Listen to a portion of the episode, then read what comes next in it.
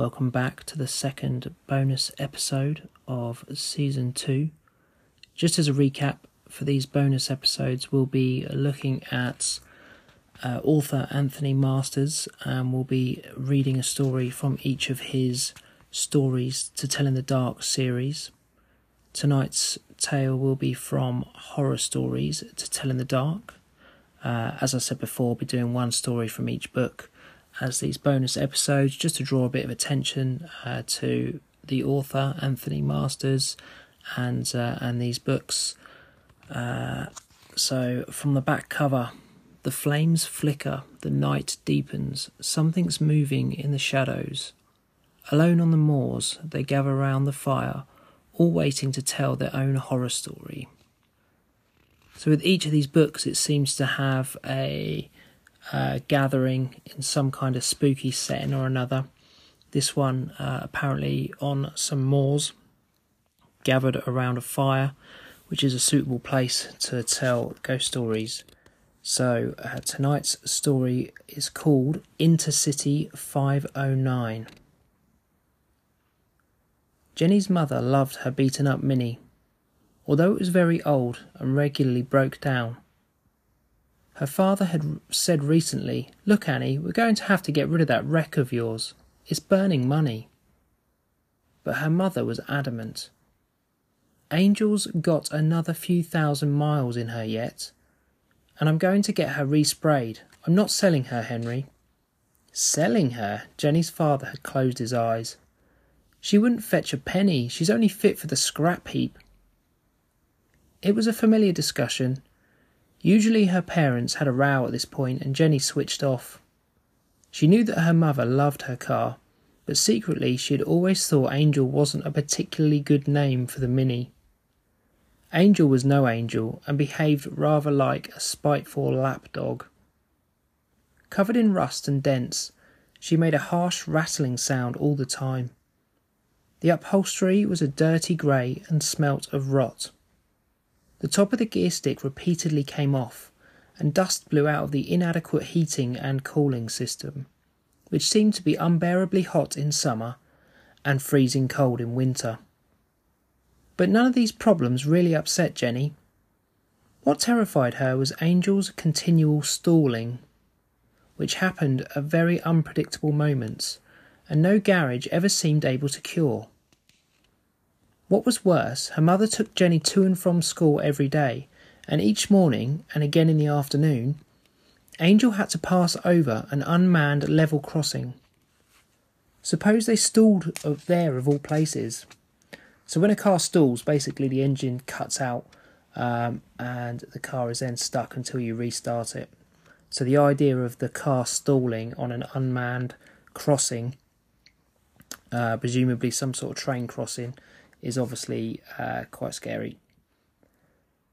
Suppose they stalled there of all places, Jenny often thought. Suppose her mother couldn't get Angel started again, and one of the intercity trains hit them. Originally, the horrific idea had started as a mild fantasy, but as time passed and Angel's stalling became more frequent and unpredictable, Jenny's fears became an obsession she dreaded each day her mother took her to school. What was worse, Jenny began to have a repetitive nightmare.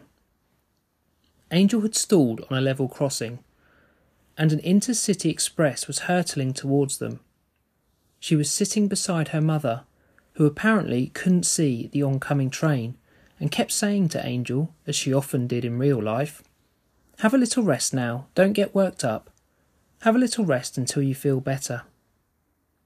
Then she would turn to the panic stricken Jenny and say, It's no good shouting, dear. Angel won't start until she's ready. You know that. There's a train coming, Jenny would scream. Well, it'll have to wait, dear. Angel's not nearly ready yet. Jenny could see the number on the front of the fast approaching diesel 509. She kept trying to tell her mother, but she was still talking to Angel and wouldn't look up. Start the engine, screamed Jenny. She's not ready yet. Now, start the engine now. The 509 was almost on them, and she could see the driver's startled face. Wasn't he familiar? Wasn't he her father?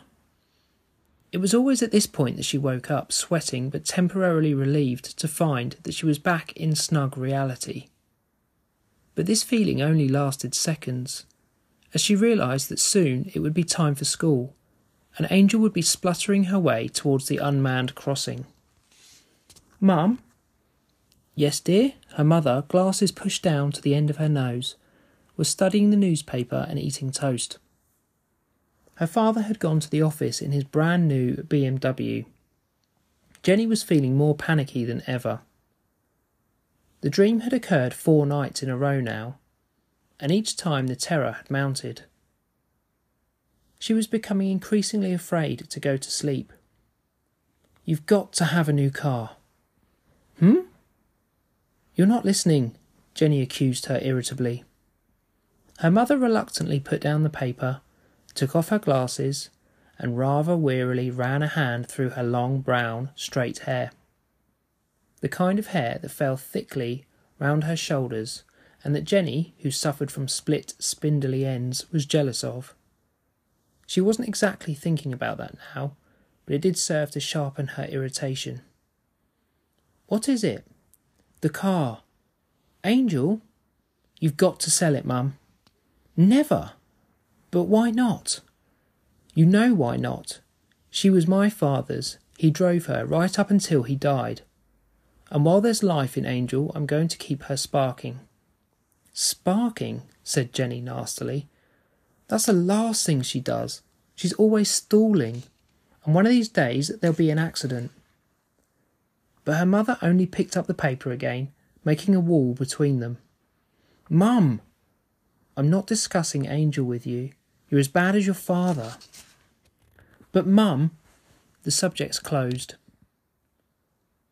Angel came to a full stop in the high street and wouldn't start for ages. So when they arrived at the crossing, the gates were closed and Intercity 509 was roaring over the tracks, its gleaming coaches dazzling in the early morning sunshine. Jenny found the distorted steel threatening, aggressive, the diesel engine like a hungry mouth, the flashing wheels cruel and predatory. She could imagine Angel flattened beneath the crushing metal, and she saw again her father's startled eyes. Once the train had gone, the gates lifted. Angel's engine started uncertainly, and the Mini coughed and clanked its way over the line. As she started sluggishly to climb the hill to school, Jenny started another attack on her mother, this time a little more desperately. Why don't you sell her? She's dangerous. Angel? Yes, Angel. The man from Meadows' garage said there was life in her yet, and while there's life, there's hope. Her mother tried to be jolly, but it didn't work. He just wants you to spend more money. No, he wants me to buy a new car, she said with surprising candour. But you've got to understand, Jenny. I don't, she replied bleakly. Don't you remember what Grandad said before he died?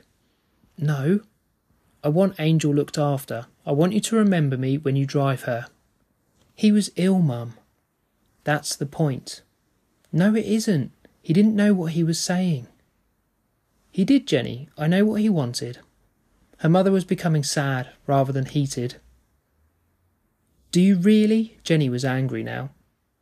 She knew she was being unfair, but her fear was greater than her desire not to wound. I just think you're putting your life at risk, and mine. Don't be so stupid. Her mother was stung, surprised. I'm not being stupid. Well, I think you are. That night, Jenny dreamed again. But the nightmare was much worse. This time her mother didn't even attempt to start Angel, but simply sat behind the wheel, drinking from a thermos of coffee and reading her newspaper, while Intercity 509 thundered down the track towards them. Jenny could clearly see her father behind the controls, and soon he was leaning out of the cab window screaming at her mother. She woke up with the 509 still heading towards them her father making no attempt to put on the brakes. Jenny lay in bed shaking all over, the sweat dripping into her eyes. The feeling of relief swamped her again, and then came the realization that she had to go to school. Where would Angel stall this time? Was this the morning when she would come to a grinding halt on the crossing? She got out of bed and slowly went to the window. The sky was a swollen grey and a heavy drizzle fell onto the misty garden below. Angel was parked outside the garage. Inside lay her father's BMW. That was another point of conflict between her parents, for her mother was always complaining that Angel was left out in the cold and rain, while her father insisted his BMW should be kept in the warmth of the garage. So far, her mother had lost the battle, although she had fallen back on saying that this was the reason Angel kept stalling that she would be much more reliable if she was kept under cover.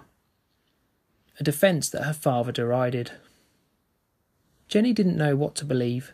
She was simply fed up with her parents' constant arguing, as well as being so afraid of Angel's unreliability. The whole business seemed to be circular.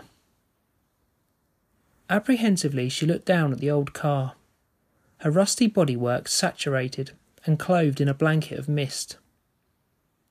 As a result, the Mini simply looked not just sulky and disobliging, as she often did, but downright vengeful. The big row broke at breakfast. Mum had overslept. Dad had had to get her out of bed to move Angel so that he could back the BMW out of the garage.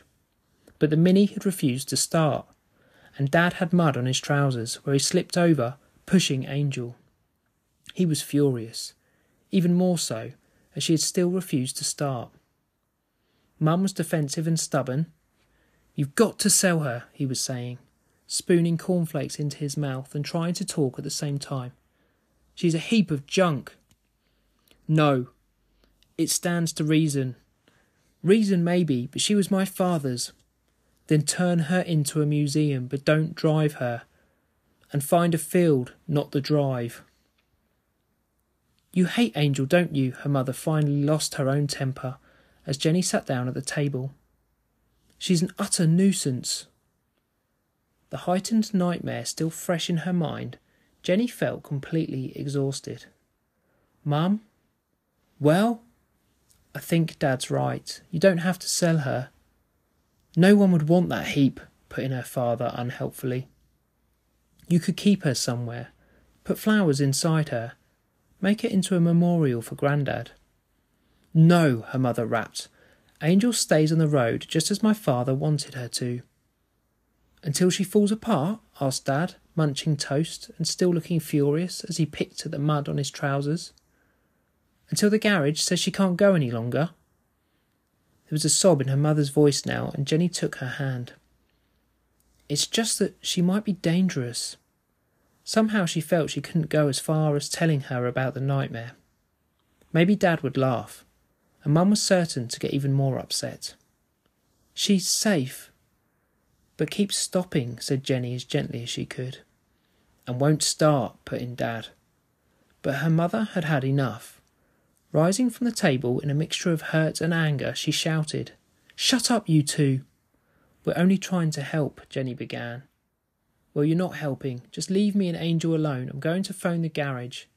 You'll have to take Jenny to school, Henry. With that, she went out and banged the door. At least this is one day when I don't have to dread the crossing, thought Jenny, as Dad drove her out of the drive in the BMW, leaving Angel slewed round on the concrete, looking huddled and pathetic now in the wafts of clearing mist. She glanced back just as they turned the corner and had the strange, unsettling feeling that the old car was looking far from angelic. Her twisted fender gave the appearance of a cynical smile. Neither father nor daughter spoke as the BMW drove down the high street towards the crossing. In fact, Jenny was so exhausted she must have dozed off as the car approached the rails. When she opened her eyes, the BMW was straddling the crossing and had come to a halt. Dad? Shan't be a sec. What are you doing? What does it look like? I'm trying to start the car. But for some unaccountable reason, she stalled. It's never happened before. He turned the ignition again and again, but nothing happened. Then Jenny saw the train coming. It was hurtling down on them, the Intercity 509. Get out, her father yelled. But when she tried the door, it wouldn't open. The child lock, he screamed, but it was too late. The 509 tore into the BMW with a rending, screaming, tearing of metal. That was Intercity 509 from Horror Stories to Tell in the Dark. As always, if you'd like to leave a tip or buy me a coffee, just look for John Abel Ko-fi, K O F I, or uh, drop me an email, johnablewriter at gmail.com. Uh, if you're listening on Spotify, you should be able to see the cover of the book as the episode picture. This is a cover from the Puffin copy of the book. Uh, and as I say, I like this uh, this series because it's kind of got this sort of 80s, 90s horror cover vibe. Uh, but I hope you enjoyed that one. Um, I'll probably time these sort of every every um, sort of five episodes or so. I'll chuck in a bonus episode. Um, but I will be back soon and take care.